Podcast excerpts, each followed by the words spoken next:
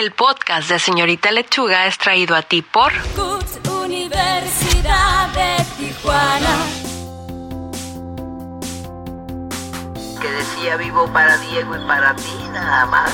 Así que hubo un amor bellísimo. Ella me decía, yo te nací, yo te tuve, yo te nací. Yo siento tu sangre en mi sangre. Ella me parió. Toco tu boca, con un dedo toco el borde de tu boca. Voy dibujándola como si saliera de mi mano. Nunca he tenido a nadie como, como me quiero a mí mismo. Entonces nadie me ha podido hacerlo. Yo me comprometo a vivir con intensidad mi regocijo, a no dejarme vencer por los abismos del amor y por el miedo que de este me caiga encima. Protesten, quéjense, no se dejen, prepárense. Hagan de su vida lo que ustedes desean y no lo que sus hombres les permitan ser. Digo, es un, es un día para reflexionar sobre toda la cantidad de cosas que faltan por resolver en la temática femenina. Estás escuchando el podcast de Señorita Lechuga. Nos conocimos por Instagram. Pau me puso muchos likes y un comentario y emojis y nos empezamos a seguir. Así pueden iniciar las historias de amor, cualquier historia de amor en el siglo XXI. Las redes revolucionan la conquista y la convivencia. El capítulo de hoy del podcast de Señorita Lechuga es Una historia de amor. Yo soy Andrea Chavarín, ilustradora de Señorita Lechuga, y en esta ocasión nos vamos hasta Barcelona con Leti Sala, una instapoet que nos abrió su corazón, nos mostró sus sentimientos y nos contó su historia. ¿Quién es Leti Sala? Soy Leti, soy escritora, nací en Barcelona, en España. Yo estudié de- Derecho porque siempre me había gustado escribir y leer, lo que pasa es que cuando tuve que decidir la carrera, la verdad es que, no sé, me parecía como un sueño imposible como dedicarse a la escritura, es algo que, que ni me planteé como de forma realista. Entonces empecé estudiando Derecho porque me gustaban las palabras y porque de alguna forma tenía una idea romántica de- del derecho como siendo una herramienta en la que se utilizan las palabras para ayudar a las otras personas, pero me olvidé, o sea, en ese momento no pensaba que no había ninguna parte emocional en, en eso, ¿no? Entonces, eh, bueno, terminé la carrera, me fui a, a la ONU a, a trabajar, fui abogada y realmente yo me sentía muy vacía, sentía que, bueno, no era nada feliz y entonces en un momento dado pues empecé a publicar en Instagram mis escritos de forma muy orgánica y sin ningún tipo de plan y de ahí empezaron a pasar cosas. Ahí es como llegué a ser escritora. Lo menos importante del mundo. Siempre soñamos con tener una piscina, pero cuando estábamos en el océano juntos, solo existía el agua profunda y fría, el rugido, el azul infinito, corriendo juntos, cogidos de la mano, perdiendo contacto con las rocas bajo nuestros pies. Y luego, temblando, gritando, desafiándonos a no salir nunca del agua. No tener una piscina era lo menos importante del mundo.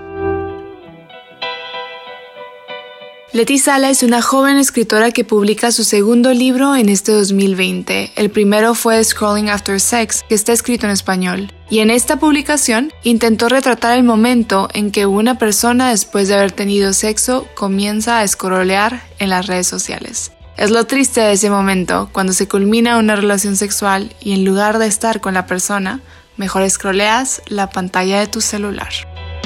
Leti Sala ha ganado miles de seguidores en sus redes sociales. Ella también se define como una instapoet. Honestamente, eh, yo no tengo ningún problema con esa palabra en el sentido de que define, eh, bueno, que es, son escritos que se publican en una plataforma concreta que es Instagram. Siento que la sociedad la, la ha dotado de un sentido muy negativo y eso es lo que, lo que realmente... Hay personas que, que nos van a llamar de esta forma, pero con un aspecto como despectivo o como si valiera menos este género, que para mí no es un género, porque siento que mm, ningún género puede determinarse o calificarse solo por el formato. Y realmente la, la instapoesía está haciendo alusión solo a un formato que es a las redes sociales. En ese sentido creo que está como está va- valorado para mí de una forma un poco injusta, pero no me enfada ni me enoja porque sé que las nuevas corrientes siempre han venido con el establishment muy enfadado sobre esta, este nuevo fenómeno. Entonces me parece que nos hacen un, un favor.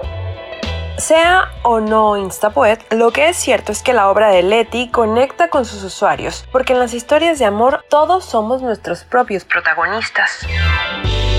2. Quererte significa temer dos muertes, construir dos vidas, perseguir dos sueños, surcar dos caminos, tuyo y mío.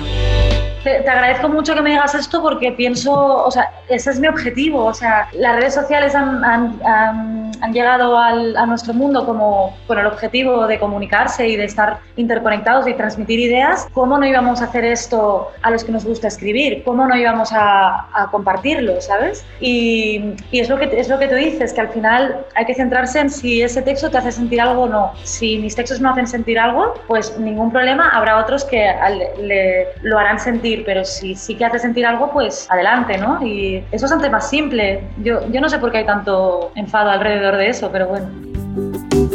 El trabajo de Leti encanta, combina la poesía con la realidad tecnológica, es decir, su visión de la vida diaria está cargada de emoción, no pierde su capacidad de asombro y lo comparte en sus redes sociales, la tecnología y el amor en el siglo XXI o sea, esto ha venido porque, bueno, completamente basado en mi experiencia personal. Eh, bueno, yo, yo conocí a mi marido por Instagram y realmente mi deseo de escribir sobre esto ha venido de algo que me fascinaba, realmente que me estaba pasando a mí, de, de pues, ver su nombre en la pantalla y que eso, y que notara mi cuerpo como hacer cosas solo por ver el nombre de la pantalla en, en un artefacto de, ¿sabes? Como nuevo, muchas otras cosas que, que escribo en el libro y que escribo en mis poemas. Y sí que es verdad que realmente el, el, tema del amor, sin duda, es el tema más universal, más antiguo de los tiempos, de los tiempos, de los tiempos. Pero lo único un poquito distinto que, hago yo con mi trabajo es eh, que pase por el filtro de las nuevas tecnologías, que eso sí que no es tan antiguo. Entonces, realmente el tema es el de siempre. Al final estoy hablando de, del amor, que es el tema más hablado, escrito, mm, filmado y todo del mundo. Los muertos. Sé que no te has muerto porque veo tus stories de vinilo sonando en la habitación de al lado. A ti no te oigo y tampoco tu cuerpo emite ningún ruido. Supongo que en un rato entrarás por aquí y me preguntarás qué tal el libro y yo mentiré y así será. Este miedo tan irrefrenable a que tú mueras me lo tengo que curar. Su más reciente publicación es In Real Life. Esta publicación no es solo una historia de una joven de Barcelona que encuentra el amor por internet a miles de kilómetros de distancia en Nueva York. Es también una oda al esfuerzo para mantenerse fiel a uno mismo en la era de la tecnología y está narrado a través de la poesía.